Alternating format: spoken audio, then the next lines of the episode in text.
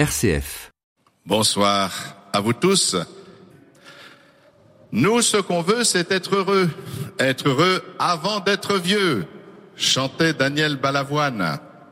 Comme si être vieux était nécessairement être malheureux. Comme si le vieillissement était celui d'un long naufrage vers la nuit du malheur. L'homme est-il une denrée périssable?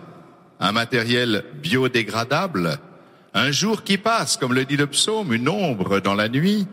Ou bien est-il une âme immortelle, promise à la joie éternelle, un corps qui meurt comme le grain de blé dans l'attente de sa résurrection bienheureuse. L'homme est-il un consommateur fait pour la mort, qui doit se gaver de plaisirs sensibles avant de voir décliner ses forces, ou un cœur appelé par Dieu à contempler sans fin son visage? Qui nous fera voir le bonheur, dit le psaume? Sur nous, Seigneur, que s'illumine ta face. Je remercie le chanoine Guillaume de Mentière de creuser en nous une fois encore, en ce temps béni du carême, le désir du salut. Un salut qu'il faut sauver de toutes ces projections trop humaines pour entrer dans la révélation du grand mystère que Dieu a préparé pour ceux qu'il aime. Merci. Merci, Monseigneur. Là où croit le péril, croit aussi ceux qui sauvent. Vous me permettrez de commencer par ce beau vers du poète Hölderlin, les conférences de ce carême. Car en fait de catastrophe, j'ignore ce qui nous sera servi cette année, mais je sens bien, inexorable, la montée des périls. Souvenons-nous, il y a deux ans, l'incendie de Notre-Dame se déclenchait, ravageur, au lendemain de la dernière prédication de Carême sur la résurrection. L'an dernier, la crise sanitaire frappait et le confinement imposait de finir à huis clos les cycles de conférences sur l'Église. C'est ainsi, monseigneur, que nous avons vécu ce paradoxe. Alors que nous parlions de l'Église, l'Assemblée du Seigneur, nous n'étions qu'une poignée d'ecclésiastiques, seuls, perdu dans Saint-Germain-l'Auxerrois, vide de fidèles. Quand j'étais jeune, mon curé pressait avec humour ses ouailles à s'inscrire à la sortie paroissiale en disant Vous comprenez, mes frères, un curé peut tout faire. Il peut organiser, prêcher, administrer, chanter. Il n'y a qu'une seule chose qu'il ne puisse faire, la foule. Pas plus qu'un curé, un évêque, même méritant, ne peut être à lui tout seul la multitude, le peuple, l'assemblée. Dieu merci, cette année, vous êtes là. Masqué, hydroalcoolisé, distancié, pyro couvert, mais vous êtes là. Oserais-je dire que c'est pour nous, les catholiques, que l'épreuve du confinement fut la plus pénible. Il y a des traditions religieuses qui peuvent aisément se vivre à domicile, des rites que ne perturbent pas la réclusion, des spiritualités qui s'accommodent de l'isolement. Mais le catholicisme, c'est l'anti-confinement par excellence. La religion de l'incarnation exige le vis-à-vis, -vis, le coude à coude et la chaleur du contact. Elle vient rompre la distanciation, enlever les masques, faire tomber les barrières. Un sociologue américain a même réalisé une étrange géographie des contacts tactiles. Il en ressort que c'est nettement dans les pays de vieille imprégnation catholique qu'on se touche le plus. Saint Thomas d'Aquin donnait déjà le toucher pour le plus chrétien des cinq sens. Toucher implique la réciprocité, le va-et-vient du les uns les autres. Je peux voir sans être vu, entendre sans être entendu, mais non toucher sans me laisser toucher.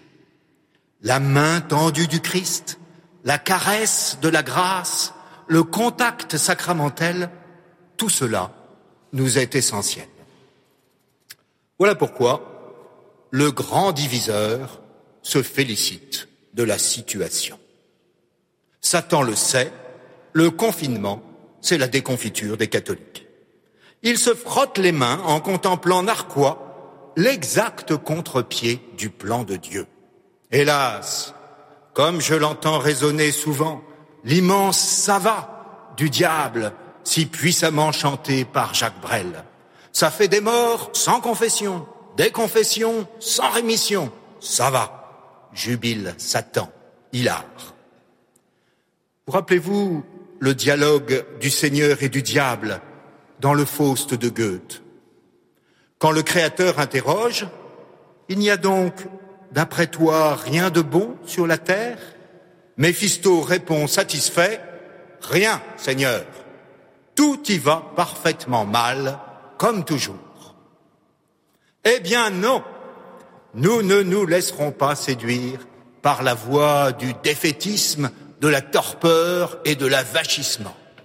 Nous ne subirons pas tête basse notre carême. Il y a deux ans, je vous présentais le carême non comme une morne suite de jours sans, mais comme un chemin de jour vers, avec, pour. En 2019, nous demandant si nous allions quelque part, nous avons suivi un carême vers Pâques. En 2020, soucieux de savoir avec qui nous cheminions, nous avons vécu un carême avec l'Église. Voulez-vous qu'en 2021, interrogeant quelle espérance nous fait marcher, nous entreprenions un carême pour notre salut? C'est ce thème du salut, en effet, et des fins dernières, monseigneur, que vous m'avez proposé de traiter cette année. Vous n'ignorez pas que depuis les années 1950, on ne parle plus guère de ces choses-là. Une sorte de conspiration du silence s'est abattue lourdement sur toutes les données de l'eschatologie chrétienne. Toutefois, il se pourrait bien qu'après une regrettable éclipse de quelques soixante-dix ans, ce thème fasse de nos jours un retour fracassant. Je voudrais essayer de comprendre cette étonnante oscillation. Chacun s'en souvient, durant des mois, en 2020, pardon, il manque quelques pages, semble-t-il, à ma conférence. Voilà. Souvenons-nous d'abord de la religion de nos aïeux. Ils trouvaient dans la perspective du salut non pas seulement un sujet de méditation ou de discours, mais la principale motivation de leur agir. Pourquoi un saint François Xavier parcourt-il le monde en, en prêchant l'Évangile, sinon pour porter au peuple qui l'ignore la parole du salut? Quelle consigne suprême Saint Jean-Baptiste de la Salle donne-t-il aux maîtres des écoles chrétiennes, sinon de regarder le salut de leurs élèves comme leur propre affaire, pendant tout le temps qu'ils sont sous leur conduite? Pourquoi Saint Vincent de Paul se met-il en peine de faire le catéchisme aux enfants pauvres, sinon parce que le petit peuple se damne faute d'instruction? Une anecdote est bien révélatrice. On rapporte que le tout-puissant cardinal de Richelieu pressa un jour M. Vincent, en reconnaissance de ses grands mérites, de lui demander quelque importante faveur. Qu'allait demander le saint prêtre Quelques subsides pour les pauvres? L'élargissement des galériens? L'institution d'orphelinat? Point du tout. La réponse du grand apôtre de la charité fusa, stupéfiante. Éminence, dit saint Vincent de Paul, veuillez donner des ordres pour qu'on remette des planches neuves à la charrette qui porte les condamnés à mort au lieu de leur supplice, afin que la crainte de tomber en chemin, les détournant de recommander leur âme à Dieu, ne mettent point en péril leur salut éternel. C'était comme cela qu'on parlait, que l'on pensait, que l'on agissait, non seulement au grand siècle des âmes, mais globalement jusque dans les années 1950. Permettez-moi quelques nostalgies de ces temps où l'on pouvait prêcher simplement, appeler chat un chat et relais un fripon, où le plus humble enfant du catéchisme savait qu'il y a un ciel et un enfer, qu'il fallait faire le bien pour prétendre au paradis et se garder du mal pour éviter la damnation. On était armé pour la vie, n'est-ce pas, avec une telle feuille de route. On ne se perdait pas dans des finasseries psychologisantes, on ne s'engluait pas dans une bouillie de bons sentiments, on ne coupait pas les cheveux en quatre. Épaississez-moi un peu la religion, car elle s'évapore toute à force d'être subtilisée, écrivait Madame de Sévigné. Que dirait-elle aujourd'hui cette bonne marquise, alors que les concepts les plus trapus du christianisme ont presque tous volé en éclats? Ils ont été volatilisés au ciel des idées neuves, délayés dans un émincé d'argussie, pulvérisés dans un brouillard dogmatique. Au premier rang d'entre eux, la notion de salut avait, jusqu'à il y a peu, pratiquement disparu des écrans radars. J'ai constaté moi-même cet étrange et néfaste évanouissement lors des séances de catéchisme. Pour les enfants, le mot salut ne signifie pas autre chose que bonjour ou au revoir. La confusion est entretenue par le je vous salue Marie, aussi bien que par les bizarreries de la langue française. On se dit salut quand on se sauve passe pour les enfants. Mais pour la plupart des fidèles, tout le vocabulaire de la rédemption est devenu inintelligible, assimilé à quelques notions d'un archaïsme obscurantiste. On trouve souvent de nos jours, même chez les chrétiens les mieux disposés, un analphabétisme doctrinal qui rend inassimilable le cœur du message évangélique. Il y a une douzaine d'années, dans un ouvrage sur la rédemption, je déplorais, la disparition de cette notion dans les consciences chrétiennes. Mon éditeur m'en voudrait de dire que ce que j'écrivais alors est aujourd'hui périmé, et ce ne serait pas tout à fait exact. En revanche, il faut bien reconnaître que des temps nouveaux se profilent, qui pourraient bien nous faire sortir d'une certaine nonchalance du salut. On peut trouver en effet dans notre société telle qu'elle va trois raisons pour un réveil des consciences sur la question des fins dernières. Le contexte sanitaire de pandémie, la montée d'une idéologie verte, les tentations prométhéennes de manipulation sur l'homme. Pour le dire vite, hygiénisme écologisme, transhumanisme, trois courants de pensée qui interrogent la question du salut et pourraient contribuer à une certaine réappropriation de la doctrine chrétienne. L'hygiénisme, tout d'abord. Depuis plus d'un an, la politique, l'information, l'économie et presque tous les domaines de la vie en société sont gouvernés par des impératifs sanitaires. Chacun s'en souvient, durant des mois en 2020, nous étions en guerre, étrange guerre, où les héros étaient ceux qui restaient calfeutrés chez eux et n'en bougeaient plus. Les armes de ce combat étaient le canapé, le téléviseur et les pantoufles. Je me suis découvert héroïque, j'ai sauvé des vies par mon courageux farniente. L'oisiveté, autrefois mère de tous les vices, était devenue la vertu citoyenne par excellence. L'impératif était de ne pas visiter ses voisins, de ne pas assister les mourants, de ne pas se réunir pour chanter Dieu. Une sorte de iatrocratie, de pouvoir des médecins, s'est imposée sans coup férir. Cette primauté absolue de la santé interroge une société qui considère la vie biologique comme le bien suprême peut-elle survivre longtemps? Quel sens peut avoir le sacrifice de nos martyrs, de nos résistants, de nos patriotes qui sont morts pour Dieu, pour la France, pour la liberté, si la santé doit primer toute autre considération? Le fameux principe de précaution, inscrit désormais dans la Constitution, est-il cet empêchement de vivre vraiment pour ne pas risquer de mourir? Au moment du Nouvel An, à l'issue d'une rêve partie organisée en toute illégalité, un jeune teufeur se posait des questions existentielles que ni l'alcool, ni la drogue, ni les décibels n'avaient suffi à résoudre.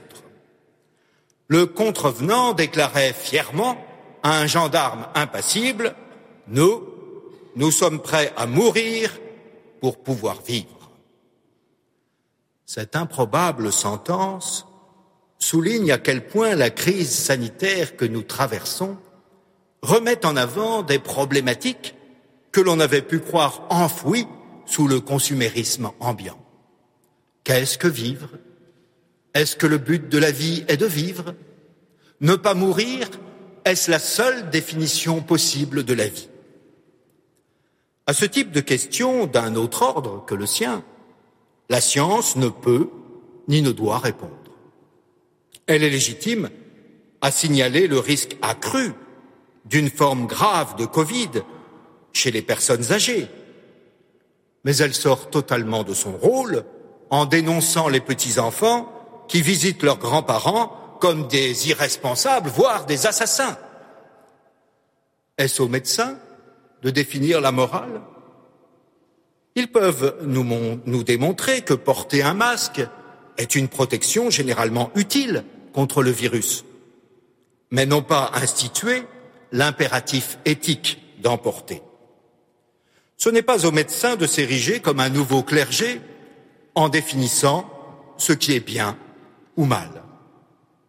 D'ailleurs, que signifie cet adjectif scientifique dont il se drape sans cesse?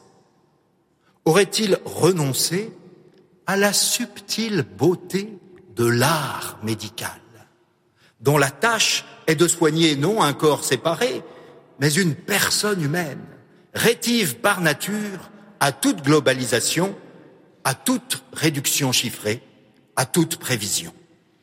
Il n'y a de science que de l'universel, or chaque patient est un cas particulier. Bien particuliers, en tout cas, sont ces étranges resquilleurs que l'on appelle les malades asymptomatiques. Ceux qui portent le virus sans que rien ne le manifeste extérieurement ce sont un peu les chrétiens non pratiquants de la médecine, ces catholiques asymptomatiques qui ne laissent rien paraître de la foi.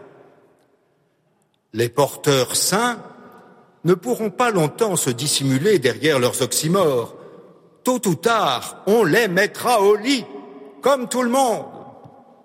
Ah, je revois Louis Juvet, air pincé, binocle sur le nez, interprétant merveilleusement le Docteur Knock en déclarant Vous me donnez un canton peuplé de quelques milliers d'individus neutres, indéterminés.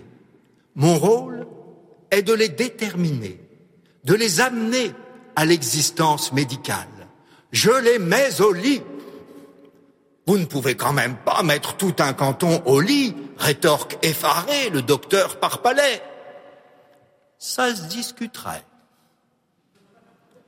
Vous ne pensez qu'à la médecine, mais le reste, ne craignez-vous pas qu'en généralisant l'application de vos méthodes, on amène un certain ralentissement des autres activités sociales, dont plusieurs sont malgré tout intéressantes. Cela ne me regarde pas. Moi, je fais de la médecine, répond Knock, péremptoire à son confrère. Dès 1923, Jules Romain prophétisait le triomphe de la médecine. Mais presque un siècle plus tard, des mois de confinement ont suscité chez un grand nombre de nos contemporains des interrogations auxquelles la médecine ne répond pas, et des anxiétés contre lesquelles elle ne peut rien. La voix grave qui chaque soir nous annonçait le nombre de morts de la journée suscitait en nous, avec la joie dissimulée de n'être pas encore dans le décompte, l'angoisse de la grande faucheuse qui rôde et finira inéluctablement par nous emporter. La mort est-elle ce billet de retour pour le néant, la dissolution, la putréfaction? Ainsi, à la faveur paradoxale d'un malheureux pangolin, la question de nos fins dernières est de retour. La nouvelle ferveur écologiste qui gagne nos sociétés réactualise, elle aussi, des thèmes qu'on croyait éculés. C'est une ferveur proprement religieuse. On sait bien en effet que seule une religion peut changer radicalement la mentalité et le comportement des gens, ce qui est requis, nous dit-on, pour sauver la Terre, notre maison commune. Tout le monde veut sauver la planète, mais personne ne veut descendre la poubelle, disait avec humour Jean-Yann. Un changement de mode de vie suppose une motivation supérieure et transcendante. La conversion écologique doit donc soit trouver un appui dans les religions existantes, soit, plus probablement, se substituer à elles. En quelques années, le discours écologique a imposé le tri sélectif, quelquefois fort complexe et contraignant, en ce qui concerne nos poubelles. Un même effort ne pourrait-il pas s'opérer dans les bas-fonds de notre conscience? L'Évangile nous apprend un tri beaucoup plus simple et radical. Il y a d'un côté Jésus-Christ et de l'autre tout le reste. Tout ce qu'en comparaison, l'apôtre ne craint pas d'appeler déchets, ordures, balayures. L'écologie du royaume implique que soit rejeté ce qui ne vaut rien, c'est-à-dire, si l'on en croit Saint Paul, ce qui est sans charité sachant bien qu'un dernier tri sélectif définitif sera opéré par les anges sur les rives de l'éternité, entre les bons et les méchants. La planète n'est pas une poubelle, le ciel non plus. Ici et là, un discernement est à opérer entre ce qui est bon et ce qui est à rejeter. C'est ainsi que de vieilles notions, comme le jugement, la responsabilité morale, la fin des temps, ressurgissent étrangement de nos jours, portées non plus par des ecclésiastiques, mais par des adolescentes nordiques qu'angoisse la disparition des phoques ou des chimpanzés, prémisse et prophétie de notre propre disparition. Il faut avouer, dans un premier temps, que l'ambiance et les discours écologistes qu'on nous assène à longueur de journée, ne sont pas des plus optimistes. C'est même ce qui est frappant.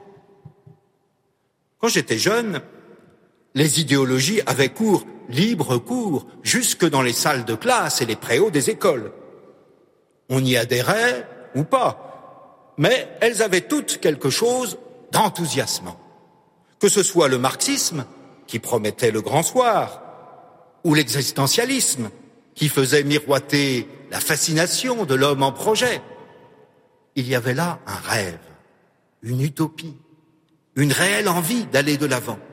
C'était sous des formes dévoyées d'authentiques pensées du salut.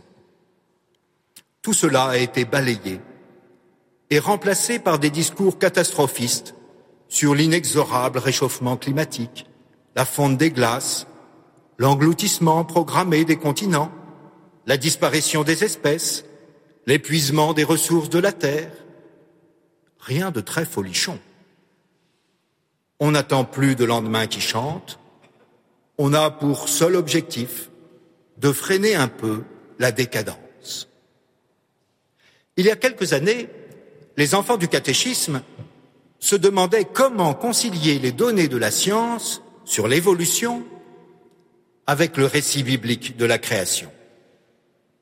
Aujourd'hui, ce n'est plus l'origine du monde qui leur pose problème, mais sa fin.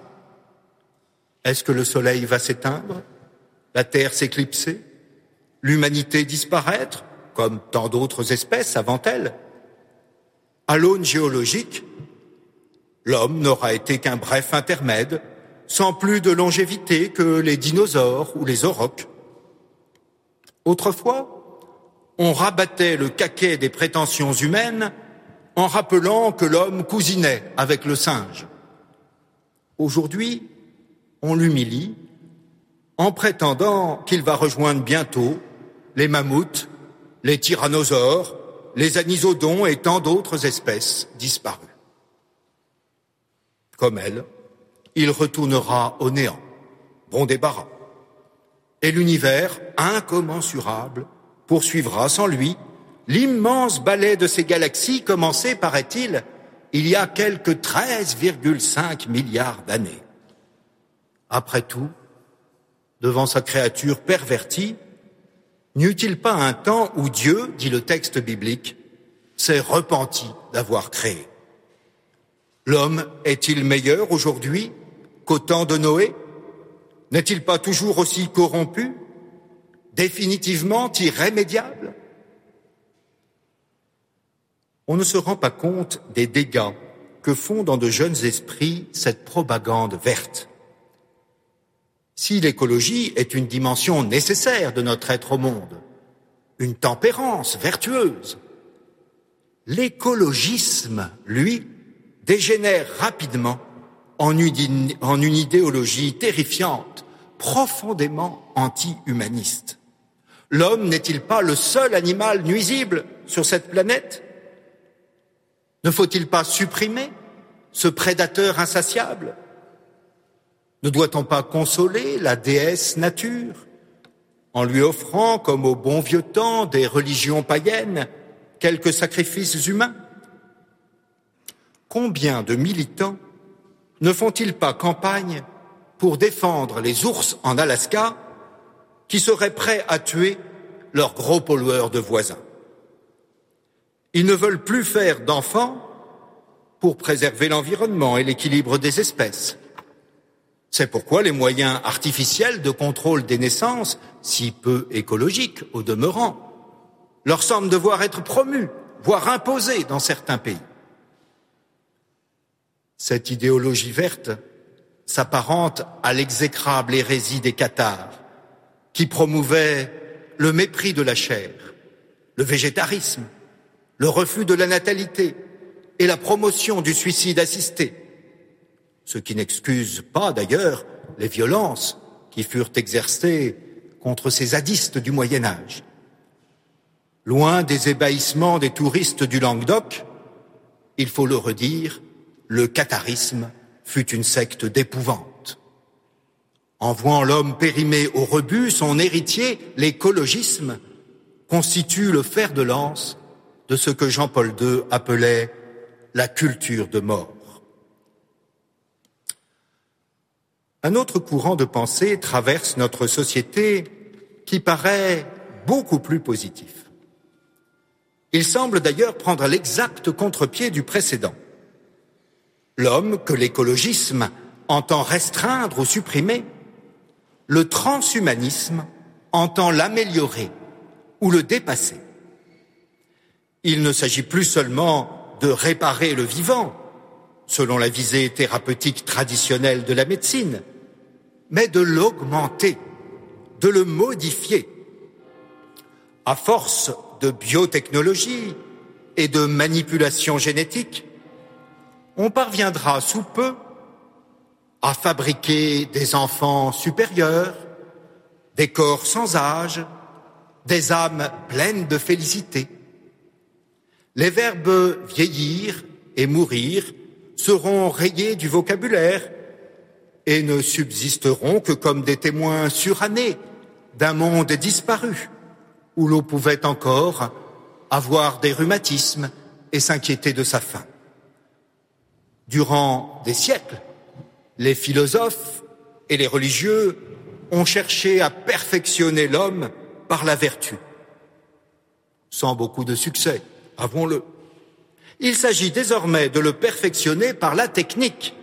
Et là, les progrès pourraient être fulgurants et vertigineux. Aujourd'hui, des perspectives hallucinantes sont, sont exposées dans la presse.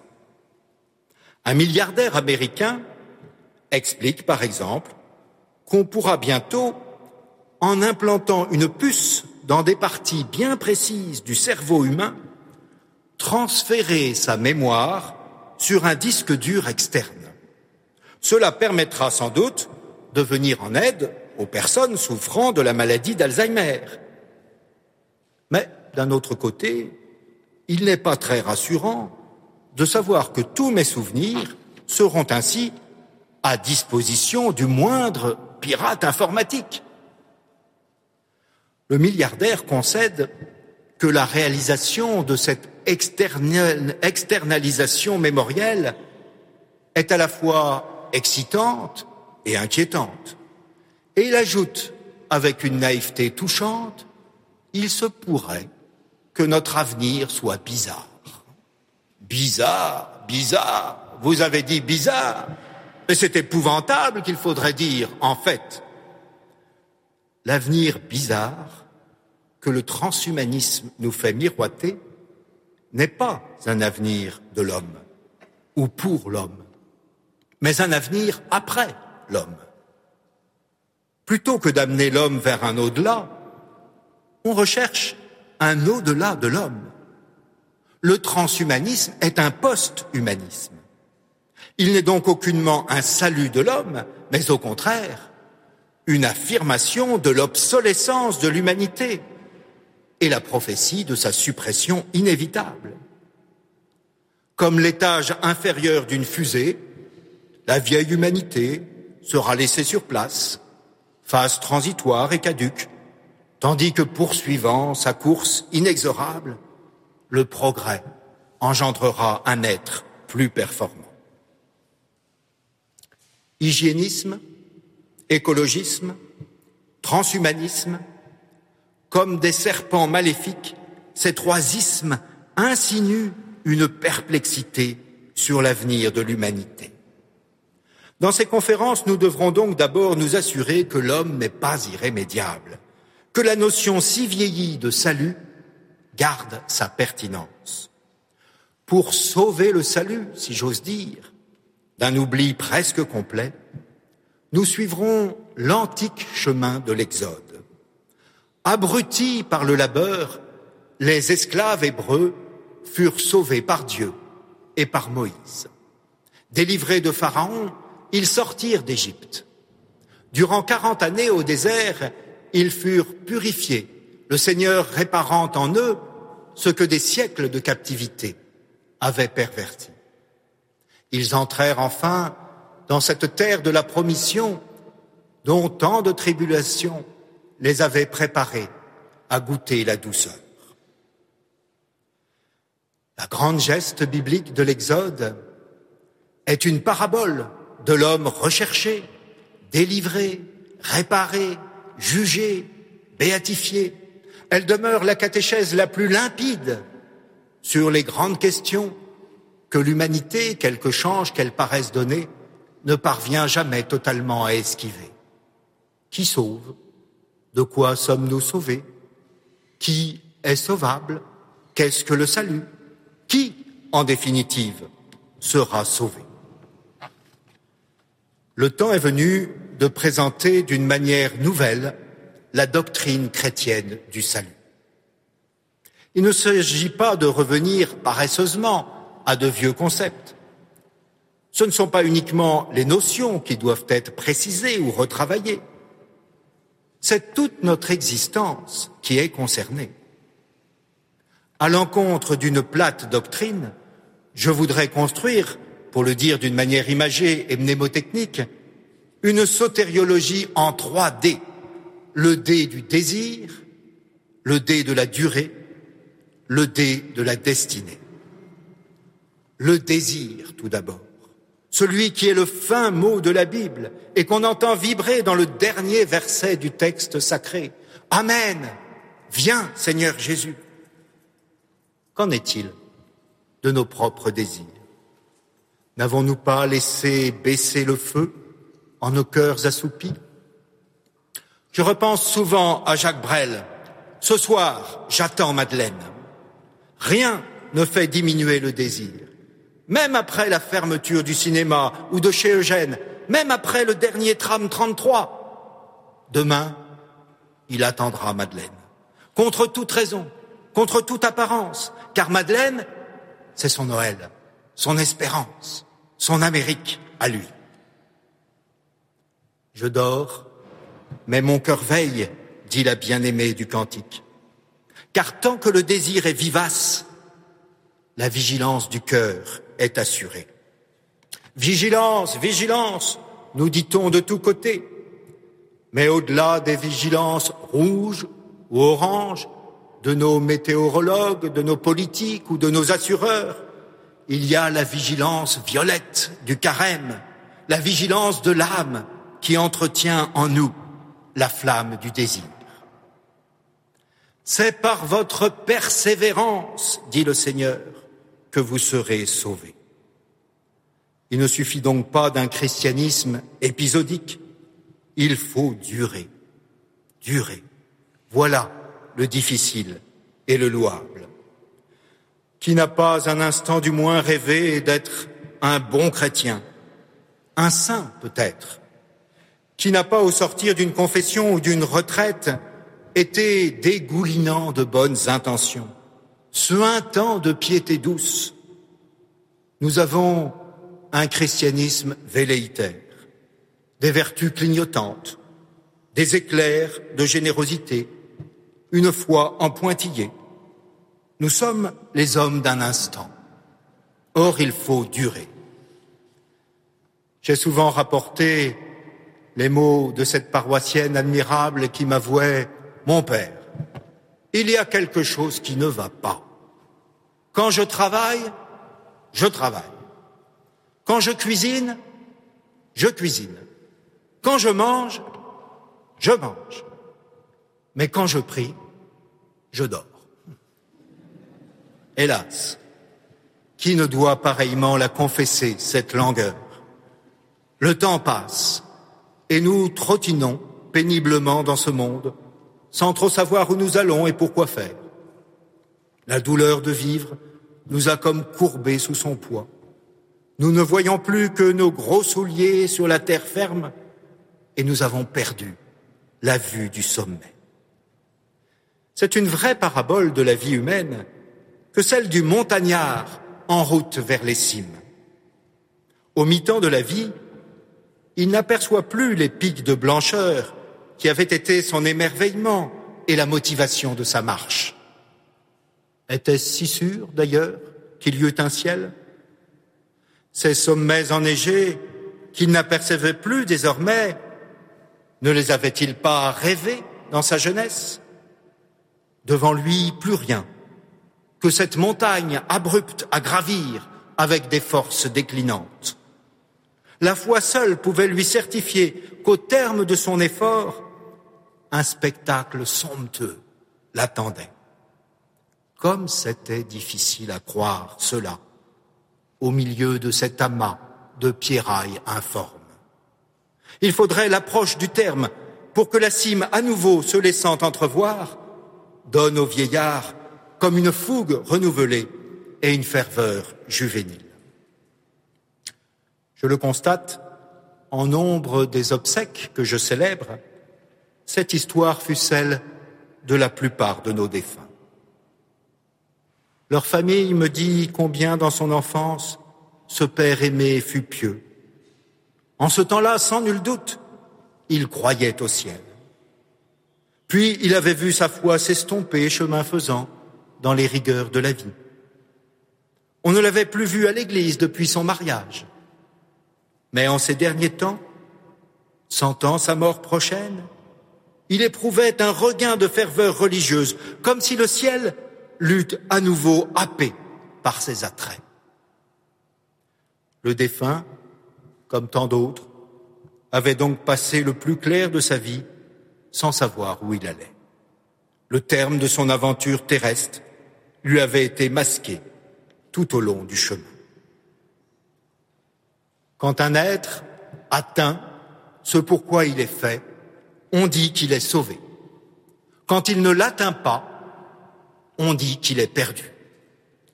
La définition du salut que donne saint Thomas d'Aquin a le mérite de la simplicité et de, la clarté. Le salut, pour l'homme comme pour tout être, c'est d'atteindre ce pourquoi il est fait. Or, la révélation nous enseigne que l'homme est fait pour Dieu.